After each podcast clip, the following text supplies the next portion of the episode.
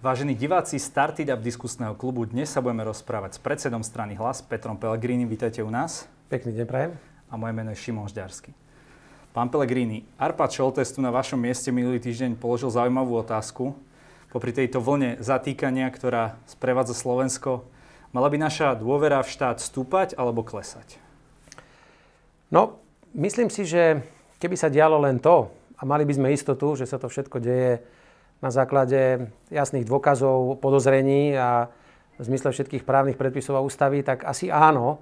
Aj keď vždy prosím, a ja nebudem nikoho brániť, ale prosím vždy dbajme aj na prezumciu neviny a na to, že každý sa bude môcť e, aj e, slobodne brániť pred súdmi a mm, naozaj sa aj vyviniť v prípade, že niečo nespravil.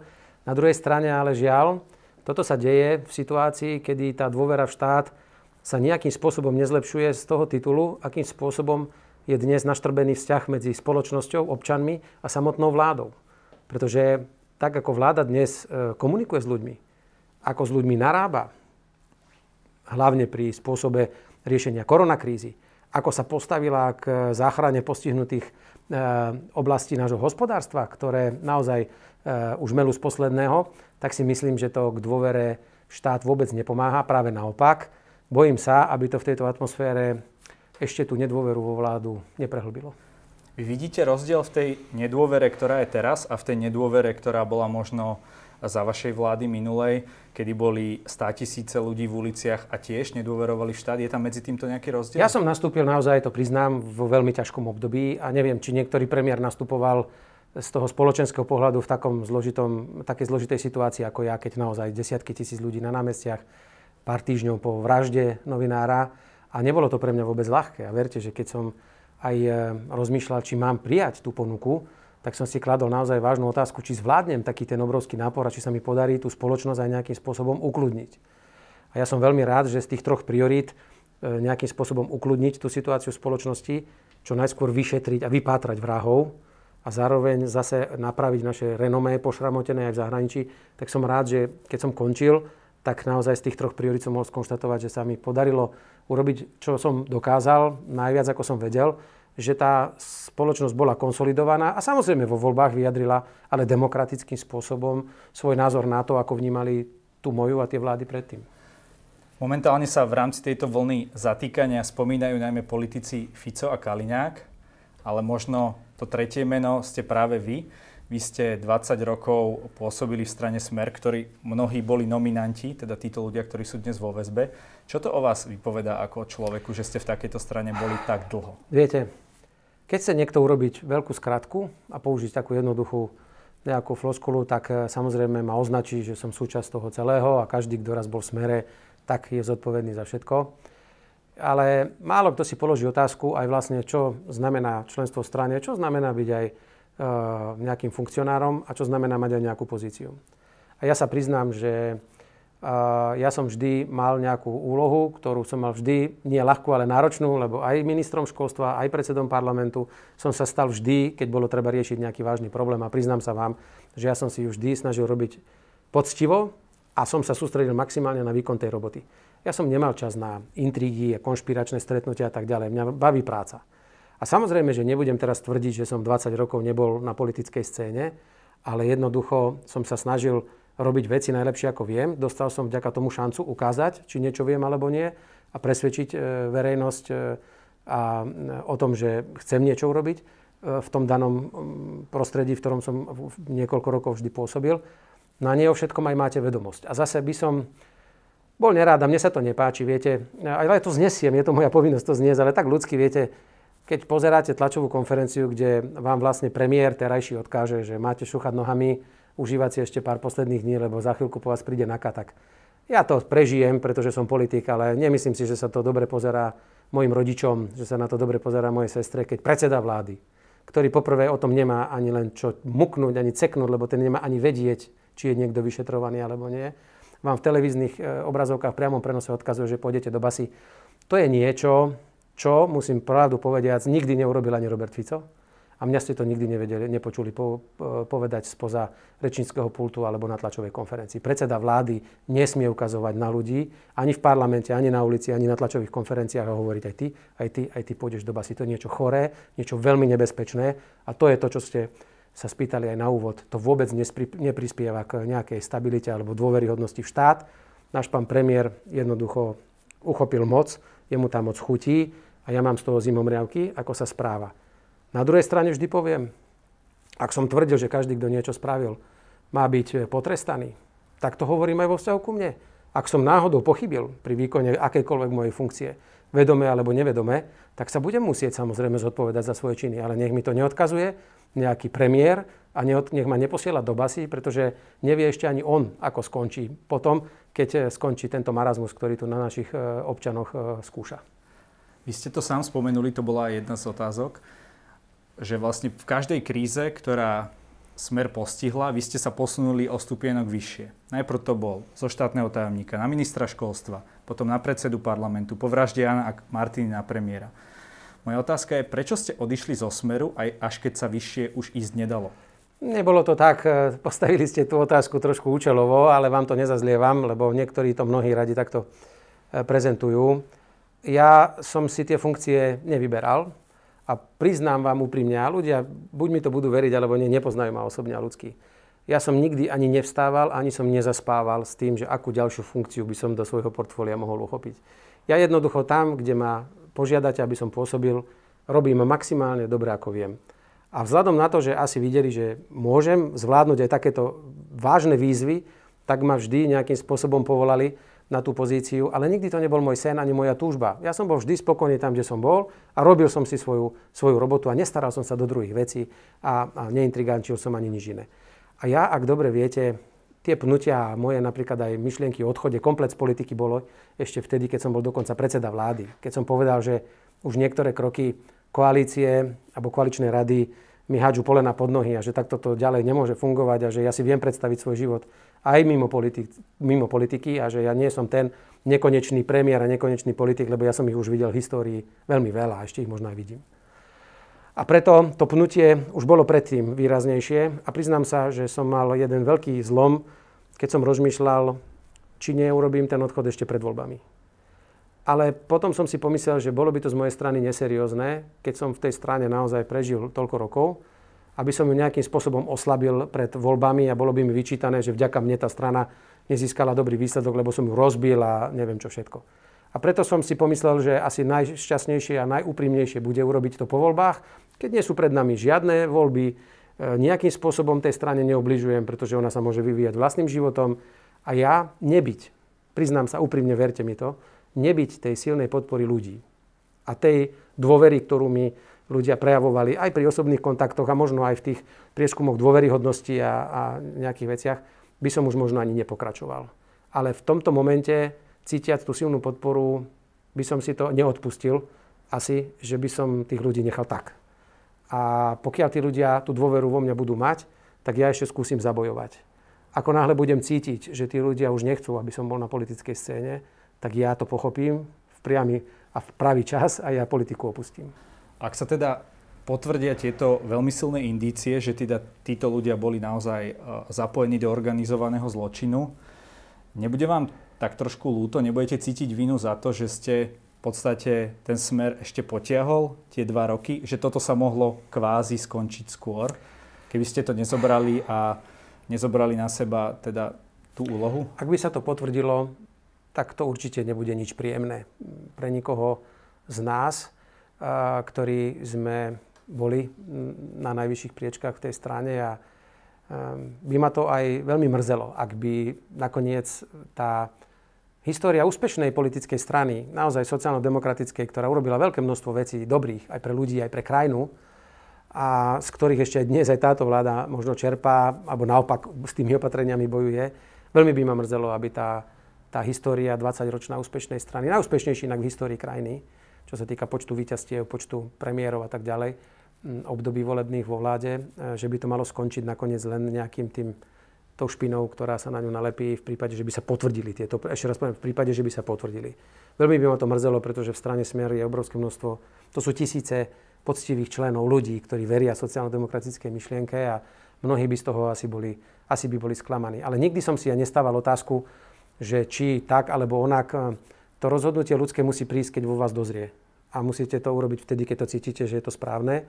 A ja som odišiel kvôli tomu, že už som si ten spôsob tvorenia politiky predstavoval trochu inak, ako si ho predstavoval pán predseda. A ja som sa preto ľudský nejakým spôsobom s ním rozišiel už dávnejšie. A potom už e, som podnikol aj tie konkrétne reálne kroky definitívneho odchodu zo strany, ale nikdy som to nespájal, že nejakým spôsobom môj odchod má znamenať zánik smeru. Ja smeru želám, aby sa im darilo, aby fungovali ďalej, budeme spolu superiť štandardne na politickej scéne a nech, nech žijú si svojim vlastným životom a ja sa pokúsim ponúknuť ľuďom trošku iný štýl tej politiky, taký ako ja mám rád. Profesionálny, odborný, e, slušný, naozaj taký, ako sa patrí na slušnú e, reprezentáciu štátu v 21. storočí.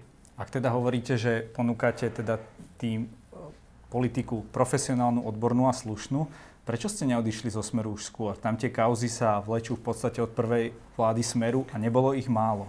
Viete, keď som sa stal eh, predsedom vlády, tak som prebral zodpovednosť aj za celý štát, nielen za stranu Smer. A stranu Smer naďalej viedol a vedie jej predseda Robert Fico, pretože on nikdy z pozície šéfa strany neodišiel. A v prípade, že by som ja bol urobil aj nejaký úkon, ktorý sa týka z pozície predsedu vlády, bol by som pravdepodobne ohrozil aj celú vládnu koalíciu a celú vládu, pretože ak by som odišiel zo strany, pravdepodobne by bolo fér odísť aj z predsedu vlády, tak ako som teraz, férovo odišiel z pozície podpredsedu Národnej rady. Keďže si to nárokuje smer, ja som povedal v poriadku, ja na stoličku prilepený nie som. Čiže tam už je to trochu, viete, komplexnejšie. Tam sa nedá len tak, že ráno stanete a poviete, a dneska na to kašlem.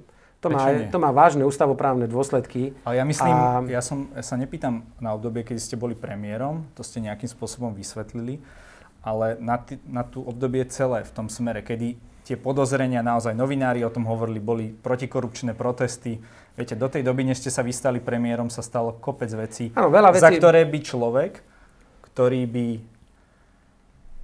chcel tú politiku robiť inak, z tej strany odišiel. Viete, ja som mnohé tie podozrenia aj vnímal, nie o všetkých aj som zase vedel, ale je pravda aj tá, že mnohé z nich ani nejakým spôsobom sa v daný moment nepotvrdzovali a ani nikto voči nikomu nevyvodzoval nejaké, nejaké dôsledky. Takže v tej politike musíte vnímať to, že ste obviňovaní. Na mňa, prepačte, povie predseda vlády Matovič, že som skorumpovaný bastard. No tak ako teraz, čo mám teraz robiť? Tak si teraz pol národa má myslieť, že som skorumpovaný bastard, lebo to povedal Matovič. Ani som na to radšej nereagoval, lebo na takého pána, ktorý má asi problém sám so sebou reagovať, nebudem. Ale čo si to dovoluje jeden predseda vlády, takýmto spôsobom vystupovať? Ja som tiež človek, ktorý má svoje práva a ktorý, ktorý si tiež e, vyžaduje nejaké slušné správanie od ústavného činiteľa, tak ako som sa ja vždy správal k ostatným. Takže ono, tých podozrení v tej politike je vždy veľa. Dneska by sme sa mohli pýtať, či by napríklad e, nemala polka poslaneckého klubu Olano odísť, lebo sú podozrenia, že je za Olanom veľký kšeft e, s 13 miliónom e, testov, ktoré nás nutia neustále, až kým sa neminú používať. No a to sú takisto podozrenia. Mohli by sme sa teraz pýtať nejakého poslanca Olano, prečo teraz teatrálne neodchádza zo strany, keď sú takéto podozrenia. Ale ja chcem všetkých uistiť. Ja som nik, nič nezakrýval, ani som nič nerobil. Ja som sa snažil robiť svoju robotu. Ja som presvedčený, že sociálna demokracia má mať svoju pozíciu na politickej scéne Dohodli sme sa, že ak má dojsť k výmene vlády, má to byť na ústavnoprávnych základoch, to znamená nie ulica rozhodne, ale voľby. Ja som krajinu priviedol k demokratickým voľbám, tak ako sa patrí, a občania mohli vo voľbách urobiť tú zmenu. A to je niečo, čo ja tvrdím, že bola moja úloha, tú spoločnosť ukludniť a priviesť ju k voľbám bez toho, aby Slovensko malo nejakú hambu v zahraničí alebo niečo podobné. Je veľmi známa veta pána Fica, ktorý, ho, ktorý poďakoval Monike Jankovskej za kus dobrej roboty. Neskôr teda po nejakej dobe ju teda zobrali do väzby, ale aj vám, pán Fico, pokiaľ sa dobre pamätám, 1.3. poďakoval za dobrú prácu. Dúfam, že to nepreznamenáva nič také. Ja sa len pýtam. Dúfam, že nie je nejakým poslom zlých správ. Ehm, ja nemyslím, že niečo také sa môže stať, aj keď je pravda, že dnes sa zatýka na bežiacom páse a dneska si naozaj nemôžete byť istí, či len na základe nejakej výpovede niekoho, že počul, že niečo, vás niekto teatrálne len pre kamery a preto, aby mal ďalší skalp na stene, neprišiel zobrať. Ale nechodím spávať s tým, že mám pobalenú taštičku a ráno ma niekto príde z môjho bytu zobrať. Ak niekto odo mňa niečo chce, ja som bol predsedom vlády, ja som bol predsedom Národnej rady, vicepremiérom tejto krajiny, takže kedykoľvek, ak niekto má potrebu sa ma na niečo spýtať, majú môj telefón, ktorý je 20 rokov ten istý a nezmenený, môžu prísť za mnou, môžu mi poslať e, pozvánku. Ja kedykoľvek prídem za orgánmi činným v trestnom konaní a budem im vysvetľovať a odpovedať na všetky otázky, ktoré sa budú pýtať. Naozaj nemusia prispomnieť teatrálne s vrtulníkom, s bandou kukláčov a hádzať ma niekde o zem. Ak by k tomu malo dôjsť, ale pevne verím, že tak ďaleko to nepríde, pretože nie som si vedomý, že by som niečo také, čo by si vyžadovalo takýto zásah niekedy v živote spravil. Ja si pamätám, že vy ste pred voľbami v Smere dosť kritizovali Miroslava Beblavého, za teda tie podozrenia týkajúce sa gorily. On bol vtedy, ak sa nemýlim, štátny tajomník na ministerstve mm. práce. Z tej pozície mal akú možnosť ovplyvniť tieto veci, ktoré ste mu vyčítali? No asi také, ako keď ja som bol štátny tajomník na ministerstve financií, tak som mal akú možnosť ovplyvniť to, čo sa dialo e, v štáte a za čo mi dneska niekto vykrikuje. Predajú národného majetku, možno majú bližšie tie, tie alebo tak, rovnako ďaleko? Ale, ale ešte raz, on bol súčasťou vládnej koalície, ktorá to urobila v tomto štáte a on zrazu prezliekol kabáty 3 4 krát a zrazu sa tváril, že je niečo úplne iné, ako keby chcel vymazať tú históriu z pamäte. Mne takisto roz... každý pripomína a ja sa na to nikoho nehnevám. Ja ste nikoho nepo, nepočuli povedať, že čo tu vyťahujete minulosť. Áno, ja som od roku 2000 bol, bol v smere ako radový člen. Možno neviete, ja som jeden z mála vysoko postavených bývalých funkcionárov strany, keďže som končil tú svoju kariéru ako podpredseda strany, ktorý išiel do tých pozícií ako úplne radový člen. Ja osobne som to už spomínal viackrát, ja som tam prišiel, nikoho som nepoznal. Ja som išiel z presvedčenia, že sociálna demokracia niečo, čo ma baví, som odpromoval. S čerstvým diplomom som išiel do strany. Išiel som cez okresného e, iba člena, potom člena okresnej rady, potom sa mi podarilo byť okresným predsedom. Ja som ešte chodil vyliepať aj plagáty Roberta Kaliňáka a Roberta Fica a možno tých ďalších, ktorí od vstupu boli hneď pod predsedami a boli hneď funkcionármi. Ja som ušiel naozaj ako asi jediný s podpredsedou od úplne nuly a postupne iba prácou som sa niekde dostal. Ja som to robil vždy značením a mňa jednoducho tá práca baví. Takže ja som sa naozaj snažil vždy robiť to, čo, to, čo som vedel. A verte mi, že dokonca ani ako predseda vlády, ktorý je samozrejme v očiach verejnosti vždy zodpovedný za všetko, nevždy úplne máte možnosť e, dohliadnúť na každé jedného ministra alebo na to, čo sa pod ministrom deje. Preto je tam minister, aby on niesol potom tú svoju politickú zodpovednosť za to. Takže keď som vyčítal uh, pánovi Beblavému, ja som vyčítal viacej veci, viete, behať v pyžame po Národnej rade a blokovať 3 e, dní uh, ten, ten kecpult, keď to mám tak povedať, Sme to tak, tak to už by prišlo také divné. A jednoducho, ja nemám rád, keď e, niekto rozpráva niečo iné, ako rozprával predtým. Ja sa snažím držať si konštantne svoje názory a on bol človek, ktorý bol schopný zaprieť svoju minulosť a e, tváriť sa, že je niečo iné. On, tak my sme mu ho len pripomínali, tak ako ja rešpektujem, že ju každý bude pripomínať aj mne a všetky moje pozície, na ktorých som bol. Ale som presvedčený, že všade, na ktorej pozícii som bol, som sa snažil pracovať tak, aby sa nemuseli občania za mňa hambiť. Vy hovoríte, že veríte tej sociálne demokratickej myšlienke, ak to ja chápem správne, je to o nejakej rovnosti, najmä pre tých najzraniteľnejších, najslabších, mm. že teda tí bohatší sa možno podelia uh, s tými chudobnejšími. Ako sa vám pozeralo na to, že ľudia, ktorí boli spájani so Smerom v tomto období, častokrát bohatli aj, aj na štátnych zákazkách a tak ďalej, že nie je to trochu ako keby v protiklade? No určite, že no, aj na Slovensku sa žiaľ asi deje to, čo sa deje momentálne, alebo sa deje už veľa rokov v celom svete, že bohatší sa stávajú ešte bohatšími a chudobnejší sú ešte chudobnejší. A stredná vrstva postupne ako keby splývala s tými nízko príjmovými ľuďmi a, a už naozaj sa delíme asi už len na dve skupiny. Niekedy to bolo, že bohatý, stredná trieda a potom tí, ktorým sa darilo, ťaž, e, darilo ťažšie. Dnes akoby ten stred postupne splýval e, s tou spodnou e, vrstvou a naozaj e, to prerozdeľovanie prestáva fungovať. Tie, tie názory liberálne ako trh všetko vyrieši a my sa vlastne o ľudí nestarajme, šikovný sa o seba postará a šikovný podnikateľ si zarobí a tak ďalej. To je základ tej politiky, že jednoducho my sa musíme postarať o človeka, keď je v zlej situácii a on musí mať istotu, že ten štát mu podá pomocnú ruku, buď keď je chorý, alebo dlhodobo bez práce, alebo má nejakú ťažkú životnú situáciu, alebo už je chorý na sklonku života, že bude o neho dôstojne postarané. Ale to som odbočil, ja viem, kde vaša otázka smeruje. Samozrejme, že treba opäť zase vnímať, že či tí ľudia, ktorí nejakým spôsobom na tých zákazkách participovali, či porušovali zákon, alebo naozaj v skutočnosti boli schopní vyhrávať tie verejné obstarávania, ktoré mnohé museli byť preverené aj kvôli tomu, že boli financované z európskych peňazí a tak ďalej a tak ďalej. Či to bolo všetko v poriadku. Preto opäť nemôžeme hádzať úplne do jedného vreca všetkých, pretože Slovensko je malé.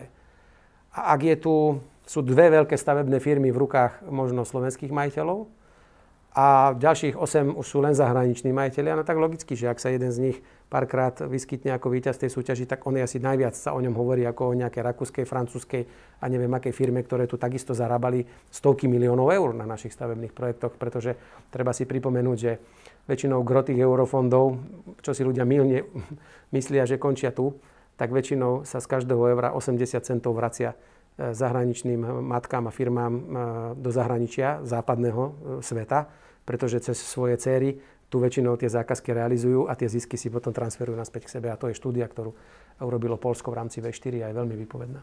Robert Fico svojho času povedal, že novinári sú špinavé protislovenské prostitútky. Mali podľa vás novinári pozitívny vplyv na túto očistú spoločnosti, ak teda berieme, že je to v procese. Ja nechcem hovoriť, kto je vinný, kto je nevinný, ale či v tejto situácii mali podľa vás novinári pozitívny vplyv? Ja osobne by som nikdy na novinárov také niečo nepovedal a opäť nemohli ste odo mňa nikdy počuť takéto nejaké negatívne vyjadrenie na ich stranu. Ja rešpektujem pozíciu novinárov a médií, ktoré musia hrať toho strážneho psa v tej spoločnosti. To je úplne prirodzené. Ale na druhej strane musia ju robiť konzistentne a možno naozaj niekedy má politik pocit, že niektorá kauza, hoď možno veľmi malá, je v médiách prepieraná týždeň, dva, tri a nedajú vám pokoj. A niektorá, ktorá v skutočnosti je možno ešte vážnejšia a väčšia, nejako ide do úzadia. A možno, že dnes tí ľudia sami, a to nechajme na ľudí, ja to nebudem hodnotiť, mám na to svoj názor, nechajme na ľudí, nech si porovnajú, dnešné, dnešného predsedu parlamentu, bývalého predsedu parlamentu, dnešnú nejakú aktivitu, čo sa udeje, nejaký, nejaké obstarávanie, minulé obstarávanie. A pozrime si napríklad, koľkokrát sa okolo toho robí veľký rozruch. Niekedy mám pocit, a ja ich len o to chcem prosiť. Novinári nech si plnia svoju robotu, budem ich vždy rešpektovať, ale musia mať rovnaký meter. To znamená, na každý prešlap, aj ich obľúbeného politika, musia poukazovať rovnako tvrdo a nesmú mu dovoliť ujsť z toho, ako, ako na ostatného, ktorého nemajú radi. Aj oni sú len ľudia. Ja chápem, že majú aj politické presvedčenie a je ťažké byť pre novinára úplne nestranný. To nech nám mi rozpráva, kto chce. Jednoducho, niekto vám je sympatický, niekto nie je. Niekoho volíte, niekoho nikdy nevolíte. A v tomto e, byť profesionál je vážna vec. Ale čo je trošku možno komplikovanejšie v dnešnom svete. V minulosti tá práca novinára sa riadila nejakými pravidlami. Boli nejaké kódexy, bol tam vždy nejaký šéf-redaktor, ešte nad ním niekto. Kým niečo napísali v tlačiarni, vytlačili do novín, tak sa to prešlo, či to nie je nepravda, klamstvo, či je to vyvážené, či všetci majú priestor sa vyjadriť. V televízii deto. Dnes v rámci internetového spravodajstva hoci kto môže povedať hoci čo, šíri sa to v priebehu jednej sekundy medzi milióny užívateľov a tu mám pocit, že možno do budúcna nezasahovať do práce novinárov, ale žiadať ich, aby sa striktne aj v digitálnom svete, aj v tom printovom, aj v tom televíznom riadili naozaj určitými pravidlami, že ak na niekoho útočím, musí mať právo sa primerane brániť, jednoducho e, nezverejniť niečo, čo je len domnienkou a tak ďalej. No ale to myslím si, že ešte je pred nami dlhá cesta a nie je to problém iba Slovenska, ale tí novinári, o to ich chcem len poprosiť, aby mali rovnaký meter. A ak boli kritickí ku mne, ak boli kritickí k vláde Roberta Fica, nech sú prosím, a to je v mene občanov tejto krajiny, nie v mene mojom. My si svoju opozičnú robotu spravíme.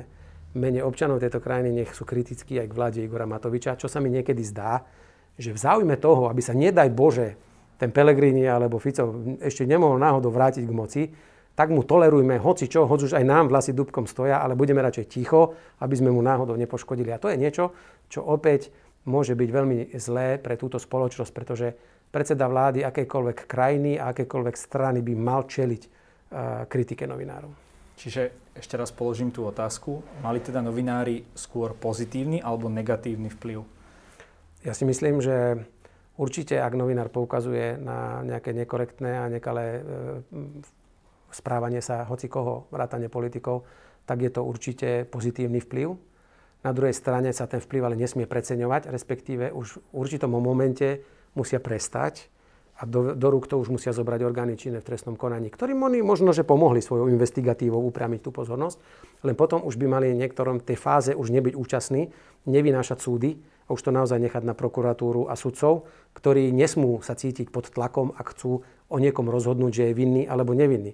Videli ste, čo sa dialo a ako dopadlo a akú, akú situáciu to vyvolalo pachuť e, rozhodnutie v prípade objednávateľa, no nie objednávateľa, v prípade podozrivého zobjednania vraždy, kedy súdy na základe za, za nejakých tých dôkazov rozhodli, že oslobodzujú dotyčné osoby, akú obrovskú nevolu to u ľudí vzbudilo, lebo tá mediálna masáž a tie očakávania boli takéto isté.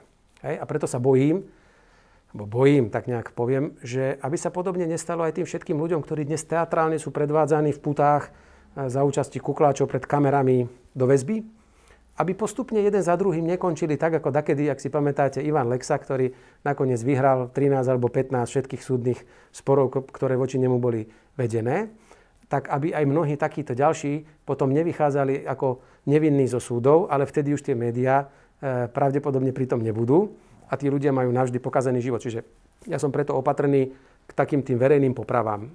Veď e, dá sa niekoho zatknúť aj slušne, dá sa to všetko vyšetriť a dá sa a má mať právo na, na spravodlivý súd, len tie médiá hrajú pozitívnu úlohu častokrát v tom odhalovaní, ja to neberiem. Musí to mať samozrejme, ale musí to byť fér, musí to mať správnu mieru, nesmie to byť niekedy, e, nechcem povedať, že politická, ale niekoho objednávka, alebo, alebo až dokonca fetiš z niekoho, že potrebujem niekoho zničiť, lebo ho nemám rád, tak na ňo nasadím všetko možné a mediálne ho zlikvidujem.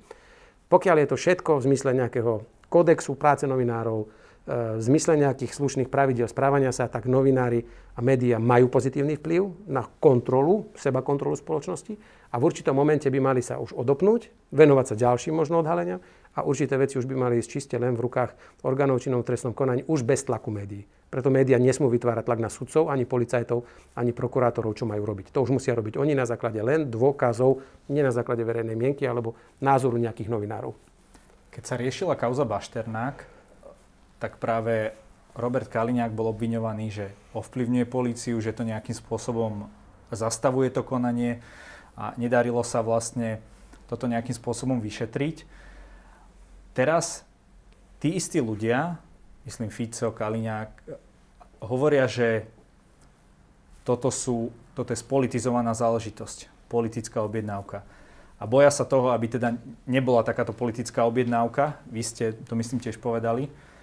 Ako je to teda? Povedzte nám, má teda politik vplyv na vyšetrovanie? Môže si politik v tomto štáte objednať to musí, povedať, to musí taký politik povedať, či, ktorý to možno vo svojej kariére spravil. Ja takú skúsenosť nemám. Ja som nikdy e, Takže nie je možné si, ani teraz nie je možné si teda, ani vtedy, tak ani teraz. Alebo... Ja, ja tvrdím, že to môže potvrdiť len ten, kto to robil. Ja za seba môžem povedať, že som to v živote neurobil a neviem, či sa to teda dá, lebo pokiaľ to neskúsite urobiť, tak asi nemôžete vedieť, či sa to dá, alebo nedá. Ja chcem len povedať, že e, kauza Baštrnák, kauza Kočner, kauza aj búrka, sudcovia, pani štátna tajomnička. Po nástupe mojej osoby do kresla predsedu vlády a potom, keď som bol chvíľku minister vnútra poverený, tak som sa vysporiadal aj, e, dohodol som sa s pánom prezidentom, vtedajším Gašparom, že opustí tú svoju stoličku. A povedal som, že policajti nech si robia svoju robotu. A práve títo všetci ľudia ešte počas môjho premiérovania postupne končili vo väzbe a sú im kladené nejaké, za vinu nejaké veci, ktoré spáchali. Takže ja som naopak, ja som povedal, policia, robte si, čo máte, prokurátori, prokurátori, robte, čo máte. A tak to podľa mňa aj išlo. Ja som dal jasný signál, že nebudem nikoho si, že to tak ide aj teraz? No tak e, ja pevne verím. Ja verím našim policajtom a prokurátorom, ale nech prosím, že ak by cítili aj oni, že na nich vytvára nejaký politický tlak, nech o tom povedia že ich niekto tlačí, že teraz musíte ísť zajtra tohto zobrať a urobte to teatrálne pred kamerami, aby bola riadna vec. Viete, trošku sa musíte toho báť práve za, za situácie, keď pani podpredsednička vlády povie, že má pexeso s tvárami, ktoré postupne si chce vyškrtávať, koho dali do basy. E, kedy premiér odkazuje naozaj každý týždeň, hoci komu z nás, že pôjdete do basy, tak vtedy trošku máte pochybnosť, či sa to deje len na základe vyšetrovania výpovedí svetkov, alebo je to na základe aj politické objednávky. Takže hodnotiť teraz, to neviem posúdiť. To opäť nám bude musieť povedať niekto, možno raz, či to bolo tak alebo onak. Ja chcem povedať len, že za môjho premiérovania som nežiadal nikoho, ani nejakým spôsobom neovplyvňoval som žiadne vyšetrovanie, ani som nechcel vedieť informácie o vyšetrovaní, lebo na to nemáte právo, aby ste to vedeli. Ani predseda vlády nesmie vedieť, koho idú zajtra zatknúť, alebo e, čo je vo vyšetrovacích spisoch. A takisto som nikdy nepoužil tajnú službu ani civilnú, ani vojenskú na nejaké účely, že by som žiadal od riaditeľov, aby plnili nejaké úlohy, ktoré nevyplývajú z ich, z ich povinností a neboli na prospech e, Slovenskej republiky. To v živote nikdy som neurobil a preto vám neviem odpovedať na otázku, či sa to dá robiť, lebo ja som to ani len neskúsil. Obraťme trošku list. Aký je rozdiel medzi stranou Smer a stranou Hlas? Lebo mám pocit, že v nových tvárach to asi nebude. Tak to je, viete, ja myslím, že to povedal minulý jeden môj kolega veľmi tak trefne že to je asi taký istý rozdiel, ako je medzi mnou a Robertom Ficom, pretože ja si nemyslím, že som taká istá osoba ako on, že pracujem ako on, že sa správam ako on, alebo mám rovnaké názory ako on. Takže už len z toho vyplýva, že ten rozdiel tu bude. A my tie nové tváre ešte práve, že budeme predstavovať. My sme nejako vzniknúť museli a je logické, že ak sme chceli v parlamente nejakým spôsobom pôsobiť, tak tých 11 ľudí vrátane mňa sa rozhodlo, že vytvorí alebo bude mať snahu vytvoriť ten poslanecký klub. To ale neznamená, že my nie sme otvorení práve novým tváram. A ja považujem práve teraz túto ďalšiu fázu etapy e, ďalšieho vzniku našej strany za fázu, kedy tí noví ľudia práve majú k nám prísť. Odborníci na environmentálne problémy, odborníci na, na reformu súdnictva, odborníci na, na, na novú hospodárskú politiku, digitalizáciu a revolúciu, ktorá nás čaká to, sú všetko priestor, to je všetko priestor, kde by som rád videl nových ľudí, aby to bol pekný mix skúsených a, a nových. Pretože viete, keď chcete vládnuť, nemôžete byť strana založená čisto z amatérov, ktorých pozbierate z ulice, ako e, je 52 členný poslanecký klub Olano, kde keď sa pôjdete pozrieť, kto má akú profesiu a či má vôbec nejakú skúsenosť, no tak to je tam veľmi, veľmi e, také, trošku také chabé a tak aj vyzerá potom ten výkon strašne amatérsky a neprofesionálne. Čiže musíte mať vždy kombináciu, ak sa chcete uchádzať o riadenie krajiny aby ste tam mali aj ľudí, ktorí už niečo majú za sebou a niečo skúsili a potom to oživiť nejakou mladou krvou. A to ešte len, ten čas je teraz pred nami a ja sa práve budem sústrediť na to, aby sme z regiónu získali šikovných, mladých, stredných, starších ľudí, ktorí možno predtým v politike neboli a ktorí budú posilou strany hlas. To by asi chcela každá strana, ale ja som to myslel skôr z toho politologického hľadiska. Oni o vás teda hovoria, že vy ste možno že liberálnejší, alebo priamo hovoria, že ste liberál. Povedzte nám to z toho politického hľadiska. Ste obidve konzervatívne sociálne demokratické strany, rustikálne ľavice, sme, alebo ako to hovorí? My sme, my sme, Vysvetlíte my, sme, my, sme, my sme sociálna demokracia, takisto aj moji kolegovia a ja z titulu nejakého svojho presvedčenia a svojho svetonázoru. Kedy tvrdíme, že naozaj e, to prerozdeľovanie spoločnosti musí byť také, aby garantovali aj tomu e, človeku, ktorý je naozaj v najväčších problémoch alebo možno žije na pokraji tej spoločnosti, aby žil dôstojný život. To by nám to povedal určite aj Fico. Áno, to je v poriadku, strane. ale veď ako nech rozpráva, čo chce o svojej tak strane. Ten, rozdiel, ten rozdiel. Ale my budeme musieť predstaviť program, ktorý je hodný 21. storočia. Sociálna demokracia už nemôže byť taká tá rustikálna. Žiaľ, dnes už nie sú, není spoločnosť rozdelená na robotníkov a odbory a na zamestnávateľov, vykoristovateľov. To niekedy malo svoje rácio. V 21. storočí je spoločnosť rozvrstvená už úplne inak. My potrebujeme predstaviť aj zelený program, čo sociálna demokracia v smere nemala vôbec nikdy uh, vo svojom programe. My musíme sa zamerať na to, ako zvládneme celú tú digitálnu transformáciu našej spoločnosti. To smer nikdy neriešil. Ja som tam bol vicepremiér, nebolo pre nich zaujímavé. A to sú témy, ale ktoré dnes žijú, nielen vaša generácia, ale ešte aj tá po vás. A dokonca už aj starší ľudia sa dnes musia adaptovať na tieto výzvy. Téma dôstojného starnutia, to nie je len, že zvýšim dôchodok alebo 13. dôchodok. My musíme pripraviť Čo ste program. vlastne spravili To je fajn, a to je fajn, ale to je fajn a ja si za tým aj stojím lebo tých 1 milión 400 tisíc ľudí si to zaslúži podľa mňa.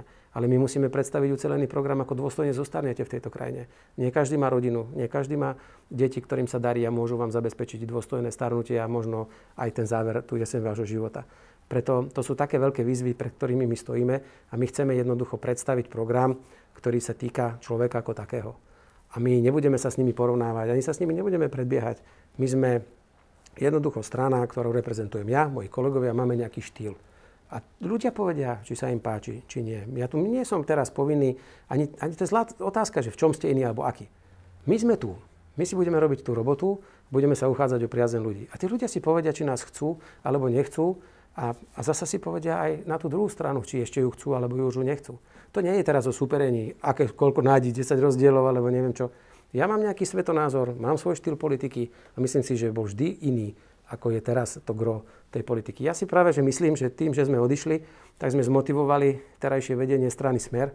Ak si všimnete, že zrazu začínajú byť takí kľudnejší, slušnejší, viac konštruktívnejší, pretože zistili, že asi toto ľudia naozaj chcú. Nechcú furt tých e, agresívnych, ktorí sa len hádajú a furt niekoho napádajú a tak ďalej. No a tak uvidíme nakoniec, kto si to, kto to vlastne na tom politickom e, nebi vyhrá, kto od tých ľudí tú priazen dostane a naozaj my budeme prichádzať s novými vecami, čím budeme ukazovať, že naozaj sa chceme venovať už témam, ktoré 21. storočie e, tu nás nejak ako čakajú, ale určite odmietam, aby nás niekto teraz obvinoval, že sme liberáli. Na Slovensku máme liberálnu stranu, to je SAS a my určite nebudeme brať ani ich agendu, ani ich voliča, ani, ani ich politiku. Takú tú stranu už máme, my chceme zostať stále v tom strede a doľava, kde sa naozaj chceme venovať človeku, aby aj ten najposlednejší človek na úplne konci republiky naozaj dostal dobré školy, dobré zdravotnú starostlivosť a mal šancu si odžiť slušný život v krajine.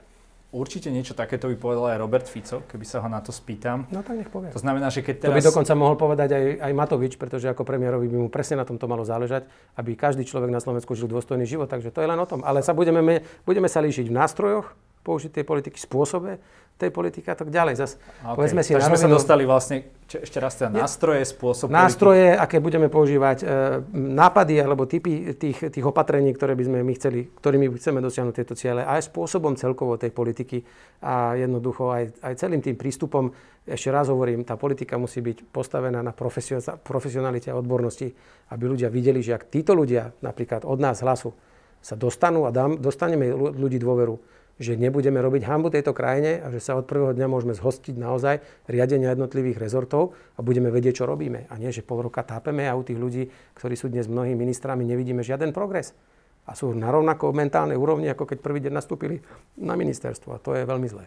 Aby sme sa dostali teda aj k téme toho, ako táto vláda riadi krajinu, respektíve pandémiu, zaujímalo by ma, ako by ste vy riešili, keby ste boli premiérom teraz v tento deň, mm-hmm Aké vy by ste dali nariadenie? Ako vy by ste riešili pandémiu koronavírusu? Ak by som teda... Nebavme sa, že čo mali spraviť, nebudem, čo nemali. To nebudem Dneska, hovoriť. teraz to, ste premiér. Jasné, to, čo mali robiť, to už uh, sme povedali viackrát, neurobili to, ale z toho sa už nenajeme. Ak by som bol dnes ja premiér, tak určite e, tento týždeň nerozhodnem o predlžení núdzového stavu, pretože 45 dní si myslím bolo dosť. Určite by som uh, sa dohodol, že ak teda testy ukazujú, že je taká nízka chorobnosť e, v krajine a že tie čísla pravdepodobne postupne klesajú, čo je inak prirodzený trend a predpovedali ho už aj virológovia, aj odborníci, tak by som určite postupne začal e, otvárať e, reštaurácie, fitness centra a tak ďalej, ale možno s určitými podmienkami. A možno by sme povedali, reštaurácie môžete polovičná kapacita a opäť dodržať dvaja pri stole, 2 metre od seba, tam, kde to je možné.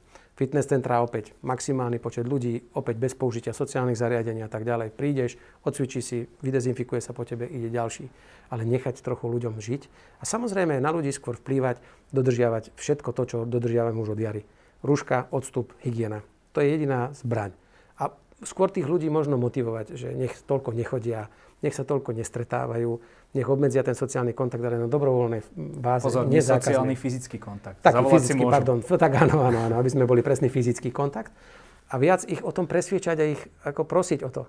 A verte, že by to fungovalo lepšie. A tí ľudia naozaj už dnes vedia, že sa boja toho vírusu a tak si dávajú na seba pozor.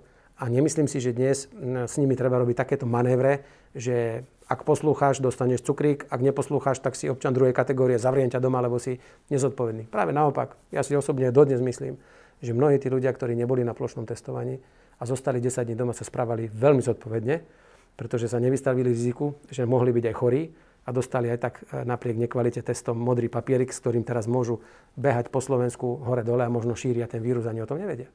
Takže išiel by som týmto štýlom, že postupne naozaj už tie reštrikcie e, zmierňovať, ale držať ich stále v takej prirodzenej miere, aby to nebolo, že teraz hurá, už je všetko OK. Ale nesmieme do nekonečna takýmto spôsobom držať tú spoločnosť pod krk, zakazovať a, a vydierať ju. Ak neurobíš to, tak nebude žiadna sloboda. Takto to fungovať nemôže. Preto ja súhlasím, že a som rád, že v tej vládnej koalícii je aspoň taký jeden príčetný e, člen, alebo jedna príčetná strana, ktorá si to dovolí aj sem tam otvorene povedať. Práve tá liberálna. E, to je Sulík a SAS, ale žiaľ mrzí ma, že sú to len tie reči. Lebo oni to povedia, ale nakoniec nevetujú žiadne rozhodnutie a nakoniec aj tak dopadne všetko tak, ako, ako, ako si povie pán premiér. Ale tá situácia momentálna, kedy sa tu riadi krajina ako sultanát, to je veľmi nepríjemné. A tomuto pánovi, prepáčte, že to musím povedať, ľudia nech si to všímajú, tomuto pánovi extrémne zachutila moc. On jednoducho je moci pán, ktorý už nerešpektuje nikoho a čo sa mu v noci prisnie, on to ráno spraví a všetci sú ticho. A v tomto prípade je ten odkaz jasný. A myslím, že to tento týždeň zaznelo na viacerých tlačových konferenciách od, od viacerých politikov. V tomto prípade, ak sa nepostaví voči tomu občan, spoločnosť, že povia dosť, my máme svoje práva a hoď sa bojíme nejakej, nejakej e, e, pandémie, bojíme sa o svoje zdravie, ale nemôže s nami narábať ako s vecami. My nie sme pokusný králik, s ktorým si môžeš v laboratóriu robiť, čo chce. Viete, mňa mrzí, že napríklad v Čechách premiér Babiš išiel s 30-dňovým návrhom na núdzový stav a parlament povedal, parlament povedal, nie, nie, nie, len 21 a uvidíme potom. Na tu si pán premiér povie 45, potom aj 90 a potom hľadám, zmeňme ústavu, aby som si to mohol a možno aj na 150 dní predložiť. A tu je ticho, tu sú všetci ticho. Vyvolal tu strašnú atmosféru strachu, kedy sa už aj odborníci pomaly odmlčia, lebo dostanú vynadané, že čo si dovolujú a ľudia, chudáci, nevedia, čo majú robiť, tak len ticho sú, mlčia a častokrát sa musia podvoliť, častokrát týmto divným experimentom. No my ako opozícia samozrejme sme na ich strane, ale máme tiež len obmedzené nástroje. Takže v tomto prípade možno, že budeme 17. novembra nielen spomínať na boj za demokraciu, ale možno si povieme, že asi pred nami znovu stojí, pretože si myslím, že demokracia a ľudské práva sú postupne na Slovensku touto vládou decimované. Úlohou opozície v každej krajine kritizovať vládu, takže nikto od vás neočakáva, že by ste robili niečo iné. Je ale aj niečo, za čo by ste túto vládu pochválili? Pozrite, ja si myslím, že v tom úvode som vnímal pozitívnu snahu e, nejakým spôsobom pokračovať v boji s pandémiou. Veď ja som to tiež nemal jednoduché. Ja som si predstavte, že a to len pripomínam, ten boj vybojoval už keď bolo po voľbách a už som vedel, že končím na poste predsedu vlády. Ale som sa na to nevykašľal, pretože som si to nemohol dovoliť voči tým ľuďom a občanom tejto krajiny. Do posledného dňa vlastne už som len sledoval, ako sa vytvára nová vláda, ale zodpovednosť bola na mne. Do posledného dňa sme s ministerkou vnútra robili, čo sme mali. Fakt naplno. Do posledného dňa. Hoď už, sme, už bolo po voľbách, už sme vlastne vedeli, že končíme. A potom mi bolo sympatické, že tá vláda na to vlastne akoby naskočila a začala ďalšie opatrenia, možno modifikovala niektoré tie naše, alebo ich viac rozvinula, alebo niektoré potom vypla, keď už bol, nebol na to dôvod. Dokonca som rád, že Napríklad predseda parlamentu Boris Kolár vtedy aj ocenil aj našu prácu, že, teda, že sme reagovali včas a tým pádom tie výsledky sú také dobré. A to som kvitoval, lebo bol to férový prístup a ja som bol pripravený aj kedykoľvek pomôcť, ak by ma boli požiadali o radu alebo o pomoc. No a takže v tomto prípade musím povedať, že áno, tá snaha o zhostenie sa tej situácie bola. To musím povedať, že áno. Musím povedať, že áno, podporili sme aj mnohé opatrenia, ktoré boli prijaté v sociálnej pravda. oblasti. My sme vždy za to aj zahlasovali, lebo keď treba, politika musí ísť bokom. Viete, ak ide o zdravie ľudí, tak politiku máme ešte času robiť dosť. No, ale zase, keď už to potom naberalo také veci, že úmysel dobrý, ale výsledok nejaký, alebo e, vyčítam tej vláde, že my by sme ju boli podporili aj v štedrejšej pomoci. Aj, aj tým rodinám, ktoré boli doma s deťmi, lebo školy boli zavreté, aj v štedrejšej pomoci pre mesta a obce, aj v štedrejšej pomoci hlavne pre hotely, reštaurácie, to všetko, čo je zatvorené, a my sme boli radi, že vláda slubovala miliardu ročne či mesačne do, na podporu ekonomiky. No dnes ešte ledva, ledva od apríla možno sme na jednej miliarde. Komplet za celé obdobie. Tá ekonomika krváca, tí ľudia nevedia, ako prežijú Vianoce, či vôbec takúto kaviarničku, ako sme tu, či ešte vôbec niekedy otvoria, alebo už skrachovali. No tak tam musím vyjadriť, že boli by dostali ešte masívnejšiu podporu aj od nás, pretože v tomto ja vždy budem podporovať všetko, čo je na prospech ľudí. No ale nemôžu od nás čakať, že budeme ticho, keď už to presahuje určitú mieru a keď sa už aj lámu nejaké hodnoty a práva ľudí, ktorí tu žijú. Tam presiakla na verejnosť veľmi také zaujímavé video, keď ste hovorili, ako ste s ministerkou Sakovou robili na 100%. Bolo o tom, že vy ste povedali, že tie opatrenia budú drahé, teda keď zavriete tú ekonomiku, že teda bude stáť veľa to sanovať. A pani Saková vtedy povedala, že vlastne, že veď to je jedno, veď to zaplatia oni. Tak myslím, že len popísala stav, že už bolo len 3 dní, kým nás vymení nová vláda, alebo 4 dní, takže povedala celkom pravdu, že už e, tie financie bude musieť hľadať nová vláda. Keby sme boli pokračovali, keby napríklad pani prezidentka bola povedala, že pr, ešte nechajme Petra Pellegriniho, nech ešte 2-3 mesiace to potiahne, tak vám garantujem, že príjmame také isté opatrenia a my by sme na to peniaze našli, pretože e, ten štát jednoducho v krizovej situácii peniaze nájsť musí a hlavne, prosím, keby ste si hádam nemysleli, že po toľkých rokoch v politike nevieme, že keď prídeme k rečníckému pultu, nie sú zapnuté mikrofóny, čiže nešlo o žiadne odhalenie. To sme len čakali, kým v teda spravodajskej televízii odznie reklama, aby nás mohli dať naživo a povedali sme si, túto vec, e, ktorú ona odpovedala, že áno, už sa o to budú musieť postarať iní. To nebolo žiadne bombastické odhalenie, to bola konverzácia, ktorú sme my vedeli, že si ju nahrajú všetci, ktorí tu majú, majú byť a z toho by som ja veľkú vedu nerobil, pretože takto aj bolo jednoducho. To, čo sme vymysleli, už budela musela dokončiť druhá vláda. To je to isté, ako keď sme rozhodli, že e, postavíme R7 do Šamorína, no a už splácať ju začne nová vláda. To je úplne normálne. Toto zhodnotia teda naši diváci. Poďme k tej budúcnosti. Vy sám hovoríte, že chcete byť teda hlas, chce byť teda modernou ľavicovou stranou.